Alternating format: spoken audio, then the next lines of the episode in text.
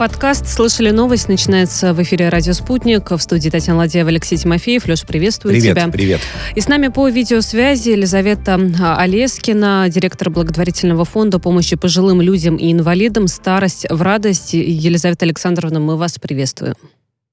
Добрый вечер. Здравствуйте. А, ну, прежде чем мы непосредственно начнем с вами обсуждать актуальные новости и события сегодняшнего дня, вот прочитала ваше интервью, и, конечно же, вы очень грамотно, честно, открыто а, говорите в нем о старости, и, в частности, какой посыл мне там понравился. Вот процитирую ваши же слова. Чем раньше мы поймем, какой интересный, насыщенный, прекрасный может быть старость, тем раньше она перестанет нас пугать и начнет восприниматься как время возможности. Вот к этой эпохе мы все-таки близки, Елизавета Александровна, или пока еще нет?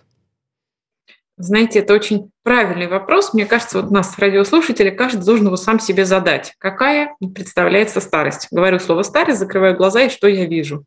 К сожалению, еще многие из нас при слове «старость» видят, знаете, какие-то средневековые образы, бредущих по пустой дороге, э, таких нищих э, людей в лохмотьях, старцев с узелками, которые уходят куда-то на закат. Такая старость сильно не, не может быть приятная и не очень сильно ассоциируется с нами.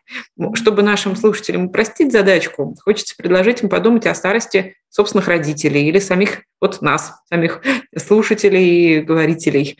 И старость становится же какой-то более другой. Ну, типа я-то да. другой буду. У, увечные они, горбаты, голодные, полуодетые, глаза их полны заката. Вот так вот. Нет, а мне по-другому, я, честно нет, говоря, знаете, представляется. Я, я Из сказок бабушки, дедушки, а, вот в, такие ну, вот. Да. Как-то так. А я подумал, что если мы будем до конца откровенными сами собой, то картинка нашей старости прямо связана с э, обеспеченностью, с благосостоянием нашим в, в этом возрасте. возможностями. Конечно, конечно. Так ли это?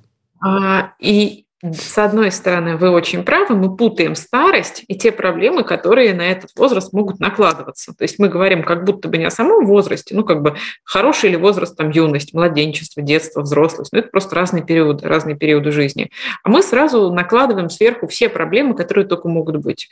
Финансовая незащищенность, бедность, Плюс тут же накладываются болячки, которые мы себе в красках представляем, все, которые есть и которых нет, и вот все они обязательно должны случиться. И, в общем, кошмар-кошмар. У меня будет по-другому. До 120, там, не знаю, 150 лет бандитская пуля на коне меня повалит, потому что слишком все остальное ужасно. Поэтому что будем делать? Будем этот возраст игнорировать, делать вид, что его нету, и, так сказать, пей, гуляй, веселись, пока вот что-то не случится. Тогда ничего не получится, точно. Лучше начинать осознанно думать и сильно по-другому. И, наверное, не пугаться в том-то и дело такого возраста, понимать, что это э, да, даже не в возрасте это дело, мне кажется. Да, Здесь нет определенного да, вот порога. Здесь очень, очень правильно не пугаться, потому что мы пугаемся не старости. Вот если абстрагироваться от всех вот этих наведенных болячек, я не знаю, обязательного там, я не знаю, потерь памяти и прочее, которые абсолютно не обязательны. Ну, это же прекрасное время время будет побольше. Можно будет, что называется, выспаться. Я думаю, это для многих очень актуально. А да, многие да, ведь так, не так спят. говорят Господи. еще, что потом да, да. На, пен, на пенсии выспались. Кто-то они да. просыпаются в 5 утра и спать потом не, не, не, не могут. Елизавета Александровна, да. ага. а пандемия как повлияла на помощь, э, ту, которую да, оказывают фонду, может быть, именно в вопросе внимания э, пожилым людям как-то тоже по-другому стали подходить? Или ничего не изменилось, здесь, наоборот, какие-то сложности сложности возникли в оказании помощи? Если можно, я ваш вопрос на две части разделю. Да, конечно. Что изменилось у пожилых людей в связи с пандемией? Что угу. изменилось у нас как у фонда, которые помогают пожилым людям, у которых что-то изменилось, либо не изменилось. Спойлер, изменилось. Соответственно, мы говорим о пожилых людях, которым помогает фонд, которые живут либо дома, и, соответственно, они так или иначе должны просуществовать время изоляции, либо в интернатах, потому что мы помогаем и на дому, и тем, кто живет в домах престарелых и ПНИ. Но вот те, кто живут в интернатах, я с них начну, потому что просто их меньше, гораздо меньше людей живет в учреждениях. Большая часть людей, и мы с вами, я думаю, тут все ловим, хочет жить и стареть дома, несмотря на все прекрасности, которые могут быть в общем житии. А вот те, кто живут в интернатах, они в одночасье оказались узниками учреждений, потому что учреждения перешли в режим карантина, ковида, изоляции. Понятно, что это вынужденная мера, и героические сотрудники там уже где-то живут, просто внутри вместе со своими пожилыми людьми, за кем они ухаживают. Но все равно мы, как фонд, оказались в ситуации, что вся наша такая вот активная помощь, которая выстраивалась годами, общение, медицинская помощь, поддержка, уход уход, внимание, праздники, объятия, ну, просто жизнь совместная, можно сказать. Накрылась медным тазом, потому что стало нельзя прикасаться. И то, ну, жизнь остановилась, да, как, да, как у да, жизнь на паузе. Вот такое целительное объятие, которое, ну, вот в любой непонятной ситуации обнимайся, и это всегда действует. Оказалось, что теперь объятием ты можешь человека убить, потому что ты ему, как бы, ты, ты Ну, конечно, можешь заразить, а, сам того не Поэтому ведая. мы оказались перед вызовом срочно как-то остаться все равно рядом с пожилыми людьми, но при этом рядом вот из телевизора, как мы с вами сейчас общаемся угу. по Zoom, вы не поверите, сколько ноутбуков, планшетов, интернетов, кабелей, чего тут мы фонд не закупали. И все освоили, да, я так понимаю, да. пожилые чтобы, граждане? Чтобы сохранить хотя бы какую-то вот такую вот дорогу жизни, чтобы пожилые люди могли видеться с детьми, с внуками, с нами, с друзьями в интернатах. А, и плюс государство там, повысило зарплаты тем, кто там работает, живет вахтами. Мы все там искали СИЗы, средства защиты. Ну, в общем, все боролись. А на дому случился коллапс. Потому что на дому людей слишком много. На дому у людей и сейчас нету ухода. И в пандемию, когда люди оказались заперты вот в этой ракушке, мы с вами никогда не узнаем, сколько людей мы потеряли не от ковида, а от изоляции и одиночества потому что мы все знаем, все помогали, все носили продукты, все приносили лекарства. Но я думаю, что никто не может ответить на вопрос, а что будет с человеком, который из продуктов сам приготовить не может, у него уже руки трясутся, ну, и лекарства он сам не выпьет. Елена Александровна, ну, мы будем очень сильно надеяться на то, что ситуация все-таки в скором времени изменится и не будет вот такой угрозы вируса для пожилых, в частности граждан. Хотя, к сожалению, вот все цифры, которые приходят, они а, пока неутешительные, потому что более 40 тысяч заболевших а, да, это вот новый антирекорд за последние сутки, заболели коронавирусом, а, умерли 1159 э, человек. А, здесь комментировать уже сложно что-то, помимо того, чтобы лишний раз призывать соблюдать все меры предосторожности, вакцинироваться, если этого еще не сделали.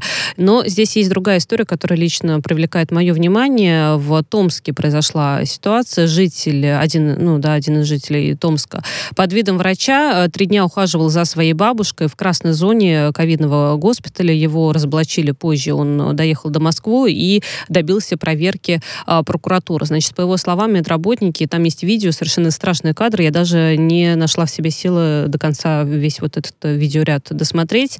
А, медработники не лечили, не кормили женщину, не меняли ей подгузники. При этом заболевшей женщине 84 года, у нее болезнь Альцгеймера, и она не ходит и не говорит. Ну, в общем, сама за собой тоже тоже поухаживать она никаким образом а, не может. Вот, а, Елизавета Александровна, хочется ваше мнение услышать тоже, может быть, на вашей практике, как часто в больницах действительно происходят вот такие страшные а, ситуации, когда за пожилыми пациентами не ухаживают должным образом и не оказывают лечение? Я сразу оговорюсь, конкретную ситуацию в Томске я сама лично там, так сказать, не была, не видела, естественно, только по СМИ, поэтому я конкретный кейс вот этот не могу прокомментировать. Нет, мы я скажу, поговорим в целом, в целом о такой проблеме. Понимаете, да. Да, да где, где тонко, там рвется. У нас и до пандемии не было ухода в больницах. Мы с вами это все знаем. Угу. Здесь нет никакого секрета. Ну, действительно, в больнице персонал, который должен был бы ухаживать, не лечить, а ухаживать, он был очень сильно оптимизирован до состояния его отсутствия. Поэтому есть медсестры, есть врачи, слава богу, но те люди, которые должны оказывать уход, ну, э, это либо мы сами, либо наши родственники, либо оплачивая сиделку, ну, либо ситуация, когда человек действительно без ухода. Это с одной стороны. С другой стороны, я даже представить себе не могу, в каком состоянии физическом, психическом те, кто там работают сейчас. Потому что сотрудники, которые уходят на вахту, а вахта не кончается, потому что некому уже просто подменить. Ну вот у нас, например, доктор в доме престарелых жила два месяца. Она сама уже была очень пожилая, 70, там, 75 лет. Она жила до того, как ее, не, как ее смена придет. А смена не пришла. И она как бы круглосуточно два месяца работала. Я даже не спрашиваю ее, что она успевала, вела ли она там дневник или что-то еще, но в каком состоянии она оттуда вышла, ну, я надеюсь, что она оклемалась. В другом учреждении погиб человек. Ну, то есть э, доктор очень пожилая, тоже заболела, и все, мы это все прекрасно знаем. Поэтому осуждать э, медиков, я думаю, бессмысленно, надо подумать, как их поддержать. Вот, вот подождите, вопрос, равно, как Елизавета, прошу но, прощения. Да, но другой вопрос, да. А, просто пока Нет, далеко не ушли от этой... важно разделить две истории. Совершенно верно. Пока далеко от первой, ага. не, а, пока от первой далеко не ушли. Я, кстати, с вами абсолютно согласен. Очень здравая, здравая мысль, здравая оценка. Но на ваш взгляд, тогда получается, что пожилыми людьми должны заниматься какие-то отдельные люди в, в, в государственных больницах э, или, или нет? Или это те, те, те же самые? Давайте представим себе, что это не пожилая же, и просто здесь очень колоритный пример. Пожилой да. человек еще и с болезнью Альцгеймера, то есть он крайне беспомощен и ну, ну, совсем уязвим. Но если мы поставим на место этой пожилой женщины, например, э, парнишку 20 лет после аварии, угу. он у нас с вами будет лежать ровно в том же состоянии, если его мама не угу. пробьется через стену, через которую сейчас не пробиться. У нас нет ухода в больницах, это надо признать и начать это потихоньку чинить. Чинить это на ходу, когда мы с вами пытаемся всей страной, в общем, в очень непростой период выдержать, понятно, это сложно. Но очень хочется надеяться, что этот вопрос потихоньку, ну и на системном уровне будет решаться. Нам нужен персонал, который будет ухаживать. Всегда были сестры милосердия, всегда были и должны быть. Раньше в больницах были там сиделки, санитарки. Они там должны быть, их должно быть достаточно. Понимаете, ну, хорошо, что мы с поля боя вытащили. Хорошо, что мы зашили. А, дальше человека надо из окопа вытащить и начать его восстанавливать, выхаживать. Знаете, что, ну, то есть, наверное, самое важное в процессе лечения, это в том числе выхаживание. Сколько мы знаем случаев, когда в больнице человек там, вторично получал те или иные травмы. Именно из-за того, что не хватает тех, кто будет указывать уход. Мы Это опять возвращаемся к, к финансовому благосостоянию. Ну, вот так получается лейтмотивом из двух тем у нас э, вот это вот а финансовое а благосостояние. Третий, да. А почему? Потому что все мы прекрасно если у тебя есть деньги на сиделку, да, и возможность организовать, собственно, вот э, присутствие сиделки в больнице, значит, все будет хорошо. А если нет, э, значит, все будет ну, как-то будет. Иногда, может быть, хорошо, и будут э, врачи следить, там, и медсестры не следить. То есть такой случайное... Не могу с этим рандомное. согласиться. Угу.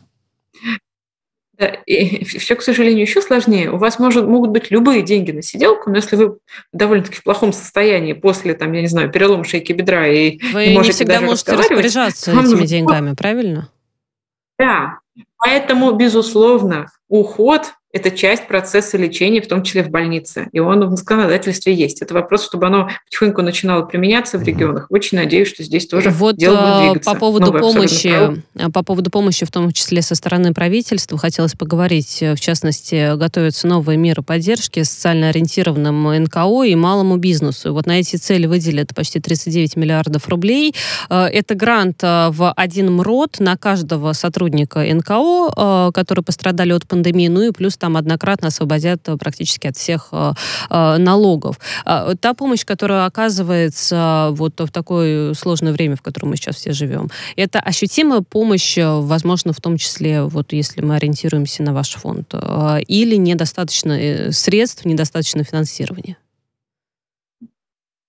Да, я буду занудой, все равно еще шажочек вернусь к предыдущему нашему обсуждению. Там действительно это вопрос в том числе достаточности финансирования больниц, чтобы больница могла и имела в штате достаточно персонала по уходу, который нужен, поверьте, не только пожилому человеку, но любому человеку после тяжелой травмы, тяжелой аварии, ну, чтобы он восстановился, чтобы у него был полноценный уход, который, дай бог, очень скоро перестанет ему быть нужен, потому что человек поднимут на ноги, выпишут уже более-менее полноценно функционирующим. А если у нас потом останется время, минутку хотела сказать о том проекте, который сейчас государство делает по полноценному уходу на дому, потому что туда как раз уже и средства выделены, и процесс идет. То есть то, что человек ну, на то дому есть помощь, жить, а, помощь оказывается, вот, определенная работа со стороны Но правительства идет. Пилота, пока в режиме пилота, пока на 24 регионах, но есть поручение, что там со следующего года, с конца, уже потихоньку эта система будет разворачиваться на все регионы России, 85 регионов, но надо понимать, что это должно закрыть минимум жизненно необходимой помощи по уходу на дому.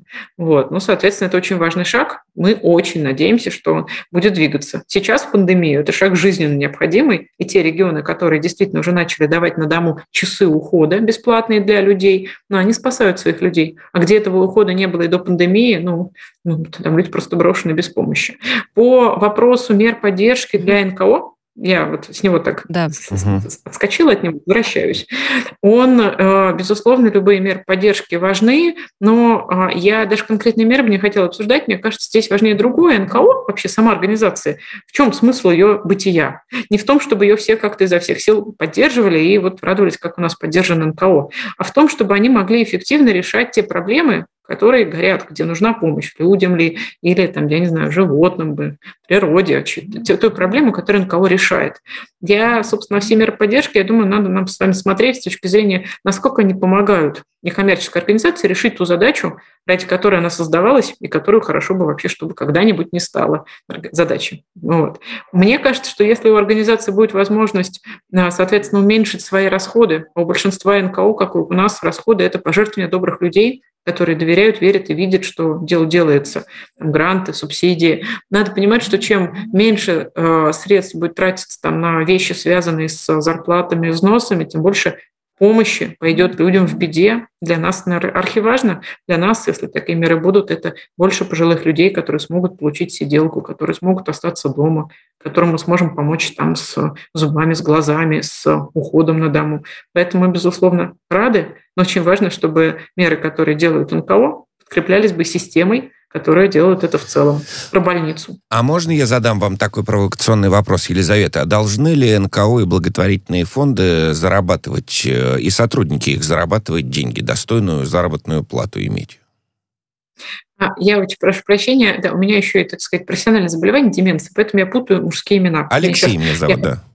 Да, да, да, Марфа Васильевна. Поэтому да. не обижайтесь, я путаю всех мужчин никаких, по имени. Никаких поэтому... проблем. Да.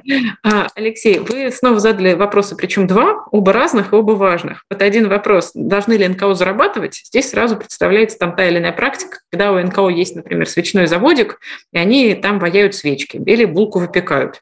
Если они выпекают булку и свечки, так сказать, лепят с одной целью, деньги от этих свечек, от этих булок, они пускают, к примеру, на там, расходные материалы для работы врачей или культоргов. Ну, почему же нет?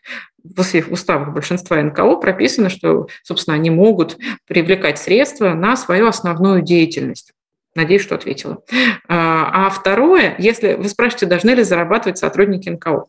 Должны ли они зарабатывать в принципе, то есть должны ли они зарабатывать как, я не знаю, а, самые богатые люди страны, безусловно, нет. Должны ли они получать не, ну, какой-то Получать достойный, достойный заработок, достойный ее Знаете, э, размер зарплаты. Не мрот, не мрот, понимаете? Да, вот э, э новость у нас о том, что грант в один мрот на каждого сотрудника. Мы прекрасно ну, с вами... Что? Да, понимаем, что это за Все деньги. Можно поддержка, безусловно. Да, Конечно, да, да, да, да, да. Вопрос, да, вопрос в том, а, какой уровень зарплаты, это, наверное, самая дискуссионная тема, потому что даже представления о прекрасном разные у всех. Кому-то, в общем, и хлеба много, и можно и без хлеба, кому-то вот, в общем, не тот цвет чего-нибудь фасона. Мне кажется, Поэтому... в этом вопросе та доброта, которая присутствует у людей, которые работают, в том числе порой в НКО и социально ориентированных, да, таких подобных некоммерческих организациях, а вот порой деньги-то и не считают в этом плане. Правильно ли это? Вот, вот в чем, вот в чем это, вопрос.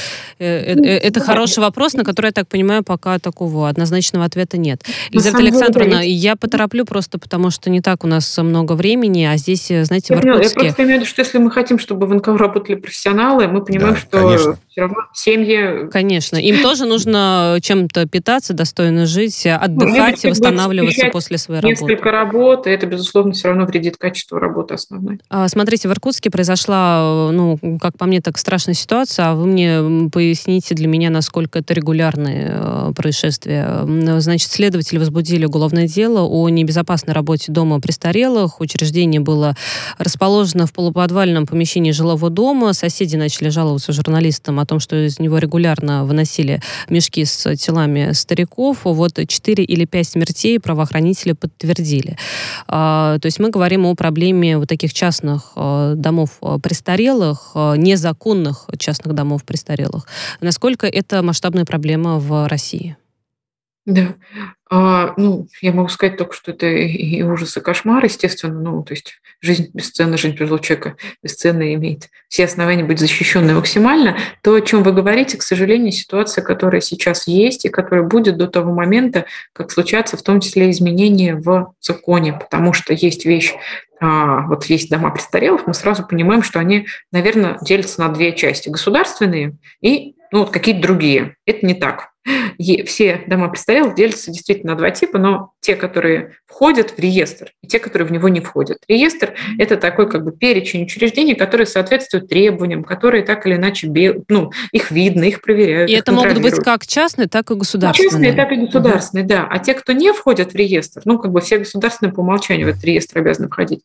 А те, кто вне реестра, они живут в серой зоне. Там может быть как очень хорошо, ну, какой-нибудь люксовый, я не знаю, пансионат э, уровня премиум, так и абсолютный кошмар. И пока нет закона, который бы они нарушали. Ну, они просто существуют вне правового поля, если так говорить. Поэтому сколько таких подвальных учреждений, сколько коттеджей, сколько ну, разных и страшных, и, может быть, прекрасных приютов есть.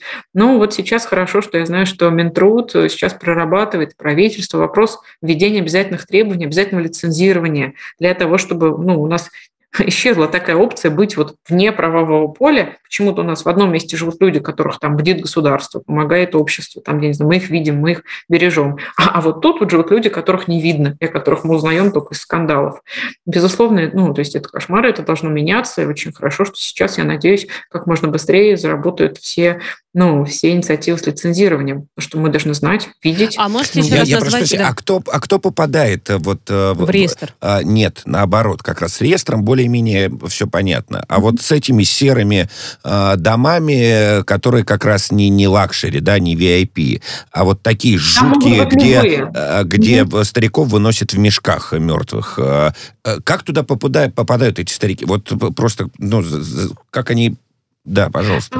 Я, да, Алексей, еще раз смотрите, в серые зоны сейчас, так как нет закона, который они нарушают, заходят как учреждения, где стоимость проживания может быть, там, не знаю, миллион миллиардов, и там супер-супер вип. Ну, он не хочет работать с государством, да, он понимаю, не хочет да но и кошмар. Кошмар, конечно, там в... должно быть достаточно. Как старики смотрите, попадают в этот кошмар? Да, да, да. Смотрите, а, родственники, которые отчаялись, которые на дому больше не справляются. На дому помощь в уходе, пока только в пилотном режиме. К примеру, это не пилотный регион, у них нет ничего. А дочка не тянет, у нее там, не знаю, семеро детей. А еще, возможно, отношения плохие, тоже решили. Вот, ну, что угодно, да. да. Плюс там, ну вот беда-беда, она не знает, как быть, она звонит в государственное учреждение, понимает, что там нужно собрать огромный пакет документов, плюс там очередь, плюс еще что-то, и она понимает, что все, она больше не может. И она начинает искать в интернете, вот там, где, где точно помогут самый лучший пансионат. Плюс денег у них немного, они находят, им реклама тут же выдает, там, не знаю, райский уголок, привезите там маму, собственно, заплатите вперед за полгода, никаких документов ну, так должны же привести и увидеть эти условия, в которых э, содержатся ну, Особенно сейчас, имея в этом плане, конечно, удобно сказать, что вот здесь оставьте дальше мы сами, угу. но и, собственно, все, дверь закрылась. А у нас, у нас режим, что вам нельзя заходить. Все, заплатите только вперед. На коронавирус а, можно ссылаться. Угу. Ну, безусловно. Безусловно, родственники тоже должны иметь инструменты, хотя просто разумные. А покажите комнату, покажите, кто будет ухаживать, покажите, какие лекарства. Ну, это тоже инициатива. Ну, к сожалению, есть ситуации, где родственники может не хотели бы такими помочь. вопросами. Они просто не знают, да, им говорят, Елизавета мы Александровна, хорошо. Вот по поводу законодательства, знаете, в Удмуртии, как мне кажется, абсолютно э, прекрасный э, закон принимают. Там позволят э, семьям э, принимать в, в свои, простите за тавтологию, в свои семьи э, пожилых э, граждан, ну и ухаживать за ними. То есть как вот детей, да, берут из детдома, так и пожилых можно будет взять. Ну, таким семьям будут какие-то выплаты полагаться. Не думаю, что это все ради денег делается, и выплаты эти будут большие, но тем не менее. А вот Э, вопрос, я, честно говоря, когда эту новость э, читала, сама себе задала честный вопрос и честно не смогла на него ответить. Вот готова ли я взять э, пожилого человека, не моего родственника, абсолютно мне незнакомого, к себе домой, чтобы за ним ухаживать, потому что я понимаю, что это ответственность, что это тяжело. Вот общество все-таки готово к такой процедуре или нет? Нет, конечно. Вы хотите какой, каким-то одним решением одновременно потушить все проблемы. И боязнь старости, причем собственная, а тут чужой пожилой человек, я буду каждый раз думать, значит, я тоже таким стану. И решение проблем пожилых людей, чтобы они оставались дома, не попадали в интернаты. Не получится. А вот как одна из мер, она прекрасна. Очень во многих регионах уже давно есть приемные семьи для пожилых. Очень хорошо, что и Удмуртия присоединилась. Кроме того, спойлер, Удмуртия со следующего года входит в пилотный проект по долговременному уходу. То есть у них будут федеральные деньги на то, чтобы на дому тому в своей семье, либо одинокого человека ухаживать 7 дней в неделю сиделкой более-менее полноценной. Плюс у них будут дневные центры, куда они смогут на день отвозить пожилых людей вечером, возвращать, чтобы они были днем заняты и не одиноки. И, конечно, тоже такой механизм, как приемная семья, это хорошая, на самом деле, классная вещь, потому что вы, ну, мы не про заработок, но мы знаем очень много случаев, когда, например, санитарочка увольнялась из дома престарелых и забирала себе домой дядю Васю, очень пожилого, который ее любит, который к ней привязался, и она к нему. И они жили вместе, она за ним ухаживала, ну а, собственно, на пенсию, небольшую выплату они имели возможность там пропитаться. Поэтому то, что люди могут, в том числе кто-то, может быть, и планирует жить за этот счет, в этом нет ничего катастрофического. Катастрофа, если человек будет уход не получать и помощь, но это другой механизм, механизм контроля. Если будут корыстные э, цели, то здесь тоже, конечно, ничего хорошего, но надеюсь, что действительно те люди, ну, которые решатся на такую не, меру, да, не, таких не целей не будут э, преследовать. Елизавета, у нас впереди небольшая пауза, выпуск новостей, э, и позже вернемся в студию. Елизавета Олескина, директор благотворительного фонда помощи пожилым людям и инвалидам «Старость в радость» с нами на прямой связи.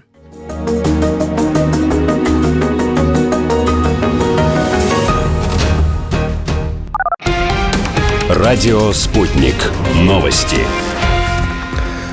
Здравствуйте, в студии Михаил Васильев.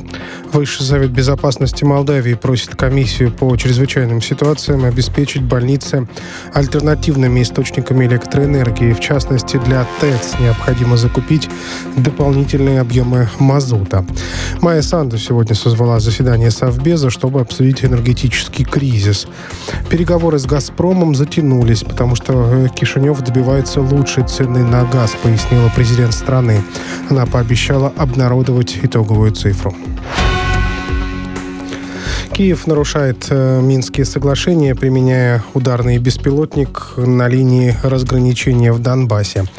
Украинские военные даже это не скрывают и открыто признают свои нарушения. ОБСЕ должно немедленно отреагировать на происходящее, заявил российский постпред при Организации по безопасности и сотрудничеству в Европе Александр Лукашевич. На днях Генштаб Украины сообщил, что силовики впервые применили турецкий БПЛА «Байрактар» в Донбассе. Он управляемый бомбой уничтожил пушку. Некоторые новые мутации коронавируса обходят антитела, которые э, появились после вакцинации. Э, новые варианты COVID-19 с изменениями в S-белке могут поставить под угрозу эффективность иммунизации. К такому выводу пришли Э, немецкие ученые. По мнению исследователей, некоторые мутации позволяют вирусу распространяться внелегочным путем, что сильно повышает возможности для заражения. В мире, по последним данным ВОЗ, коронавирус подтвердился у примерно 250 миллионов человек, почти 5 миллионов из них погибли. Наиболее сложная ситуация в США и Индии. Россия занимает в этом списке э, пятое место. Суданским министрам не разрешили встретиться с отстраненным премьером Абдалой Хамдоком. Политик находится под арестом в собственной резиденции в Хартуме. В начале этой недели э, суданские военные задержали Хамдока и еще нескольких членов правительства глава э, Переходного суверенного совета э, Судана объявил в телеобращении к нации о введении чрезвычайного положения и э, распуске органов власти. Грета Тунберг и картонная Елизавета II появятся на обложке журнала Time в преддверии климатического саммита в Глазго. Подробнее об этом э, в следующих выпусках новостей.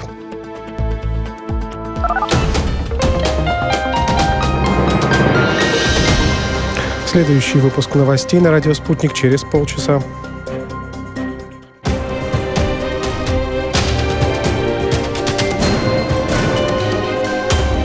Радио «Спутник».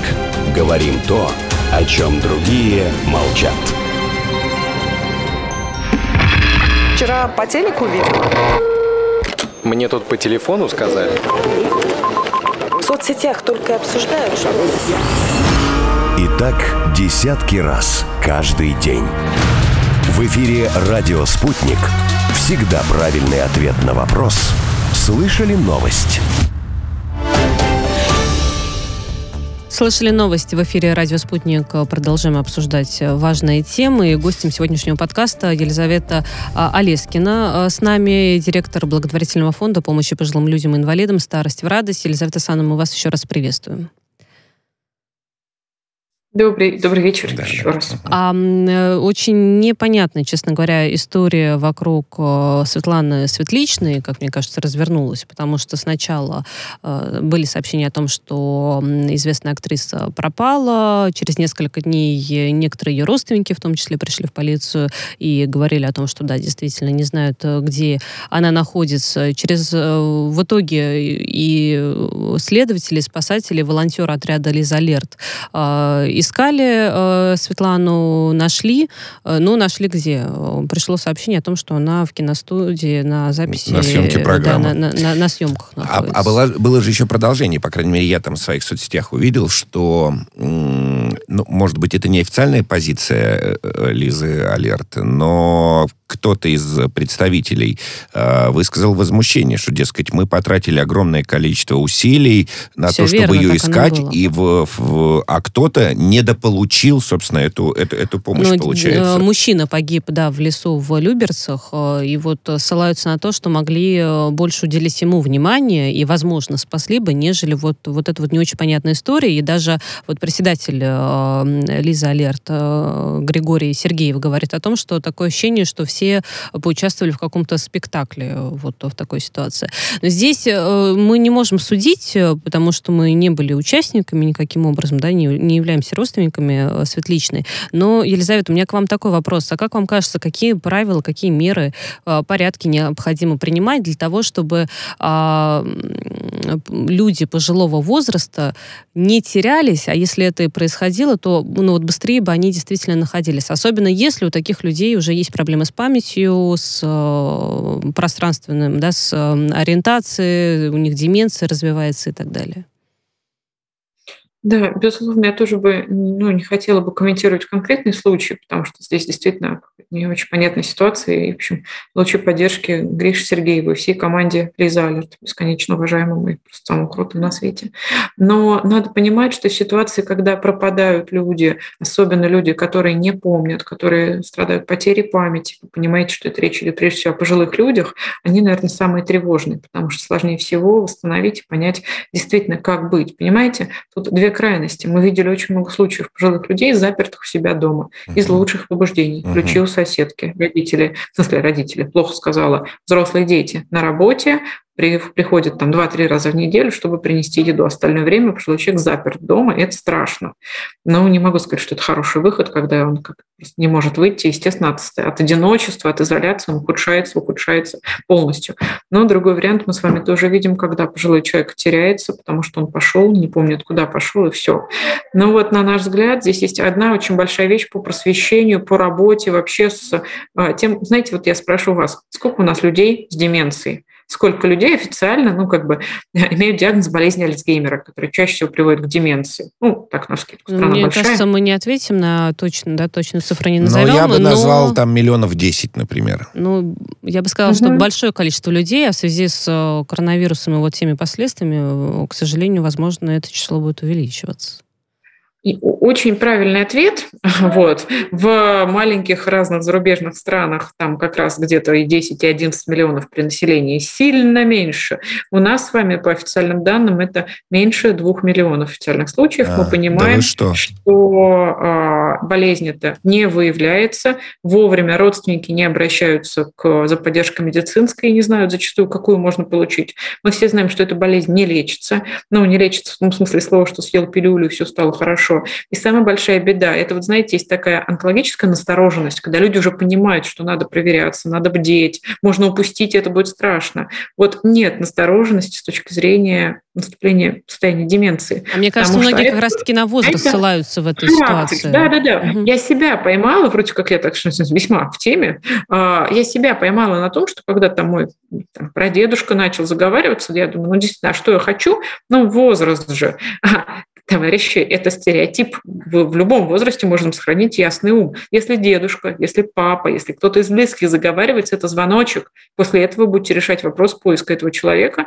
либо попытки сосуществовать с больным, э, с больным болезнью Альцгеймера, скорее всего, это он приводит, может быть, другая болезнь, дома. И чем позже мы это состояние поймаем, тем сложнее хотя бы как-то ну, достойную жизнь человеку обеспечить.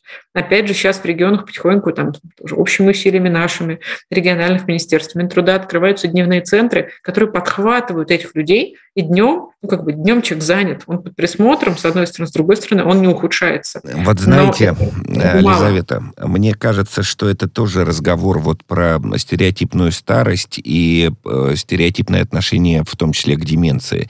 Может быть, это какой-то такой ужасный советский опыт, э, да, в, с принудительной психиатрией. Мы знаем, в каком состоянии находится ПНД и так далее. И у нас э, такое получается, у нас, у обывателей, у минянов, да, в частности, там, я могу причислить себя в этом смысле к, к, к обывателям, да, что э, да все что угодно, лишь бы не деменция, да, потому что сразу какие-то жуткие картинки э, в, в голове возникают, и мы сами себе не можем, э, собственно, признаться и допустить, что там у наших близких в пожилом возрасте вот может быть такая, да, проблема, которая действительно, э, она, ну, может быть, там до конца нерешаемая, но с помощью терапии, там, каких-то лекарств и так далее, ну, можно выправить Остановить ситуацию. некое да. развитие, ухудшение. Ну, хотя бы замедлить жить да, и да. хотя бы немножко качество жизни еще сохранить. Со стереотипами-то что делать? Вот как бы вопрос. Просвещать, говорить, из каждого утюга говорить. Если у вас мама начала чудить, а свекровь по шесть раз спрашивает, когда там, когда у, у Пети день рождения, это не потому, что у них у обеих резко испортился характер. Бейте тревогу,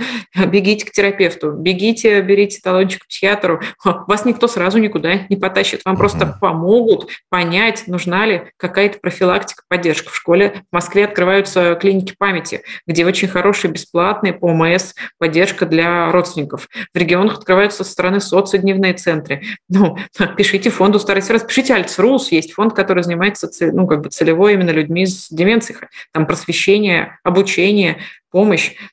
В 21 веке всегда есть что сделать. Главное это увидеть. Главное обратить на это внимание. Елизавета, вот еще у нас один вопрос остается как раз-таки по поводу помощи, по поводу профилактики, практики. Значит, в регионах появятся практики для активного долголетия. Вот есть такая новость. Стартовал прием заявок на второй всероссийский отбор лучших практик для старшего поколения. Второй, значит, уже и первый. Да. Как как, вот вы нам был. расскажите. Мы не очень поняли... Что такое практики? Я сразу речь. вспомнил, э, знаете, московское долголетие, так сказать, чтобы внести хоть какую-то такую, ну, там, юмористическую юмористическую да. нотку. Я вспомнил а, пример, когда а, дорогу в неположенном месте перебегал, вот натурально перебегал э, пожилой дядечка, ну, прям старичок, в майке московского долголетия. Мне показалось это настолько ироничным. Он прям перед моей машиной, понимаешь, выскочил. Это опасно. И, да, конечно, опасно, но он в майке московского долголетия. Э, да, что это за практики такие?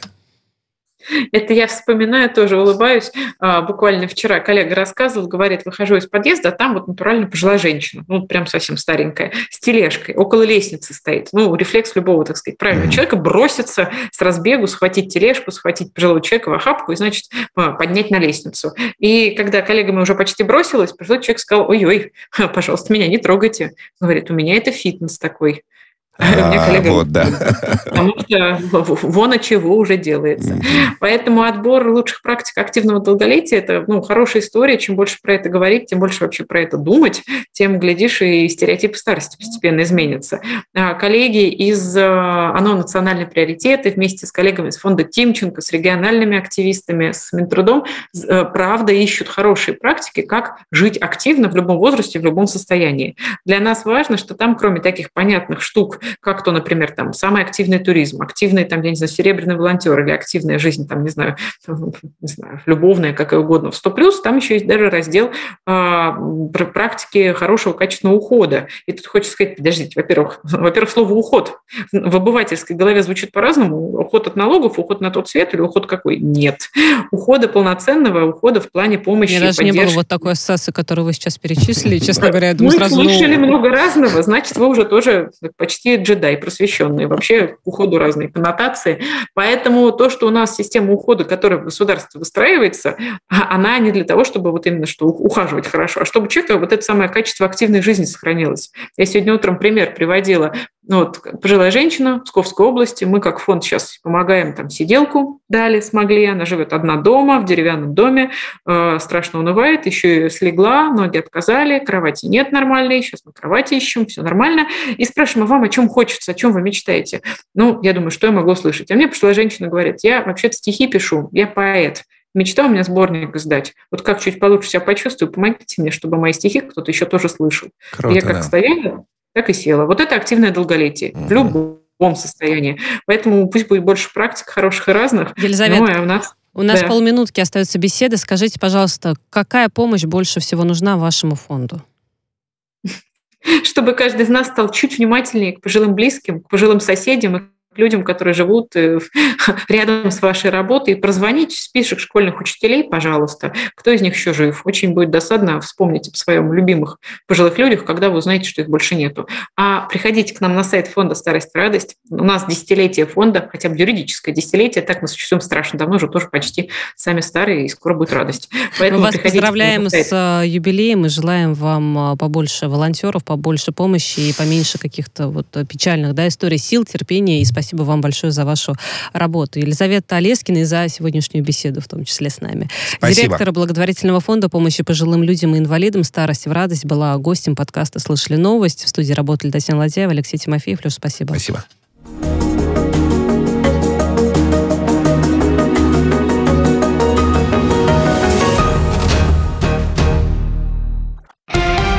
Радио «Спутник». Новости. Здравствуйте, в студии Михаил Васильев. Высший совет безопасности Молдавии просит комиссию по чрезвычайным ситуациям обеспечить больницы альтернативными источниками электроэнергии. В частности, для ТЭЦ необходимо закупить дополнительные объемы мазута. Майя Санду сегодня созвала заседание Совбеза, чтобы обсудить энергетический кризис. Переговоры с «Газпромом» затянулись, потому что э, Кишинев добивается лучшей цены на газ, пояснила президент страны. Она пообещала обнародовать итоговую цифру. Киев нарушает э, Минские соглашения, применяя ударный беспилотник на линии разграничения в Донбассе. Украинские военные даже это не скрывают и открыто признают свои нарушения. ОБСЕ должно немедленно отреагировать на происходящее, заявил российский постпред при Организации по безопасности и сотрудничеству в Европе Александр Лукашевич. На днях Генштаб Украины сообщил, что силовики впервые применили турецкий БПЛА «Байрактар» в Донбассе. Он управляемый бомбой уничтожил пушку. Некоторые новые мутации коронавируса обходят антитела, которые э, появились после вакцинации. Э, новые варианты COVID-19 с изменениями в S-белке могут поставить под угрозу эффективность иммунизации. К такому выводу пришли немецкие ученые. По мнению исследователей, некоторые мутации позволяют вирусу распространяться внелегочным путем, что сильно повышает возможности для заражения. В мире, по последним данным ВОЗ, коронавирус подтвердился у примерно 250 миллионов человек, почти 5 миллионов из них погибли. Наиболее сложная ситуация в США и Индии. Россия занимает в этом списке э, пятое место. Суданским министрам не разрешили встретиться с отстраненным премьером Абдалой Хамдоком. Политик находится под арестом в собственной резиденции в Хартуме. В начале этой недели э, суданские военные задержали Хамдока и еще нескольких членов правительства глава э, Переходного суверенного совета э, Судана объявил в телеобращении к нации о введении чрезвычайного положения и э, распуске органов власти. Грета Тунберг и картонная Елизавета II появятся на обложке журнала Time в преддверии климатического саммита в Глазго. Подробнее об этом э, в следующих выпусках новостей.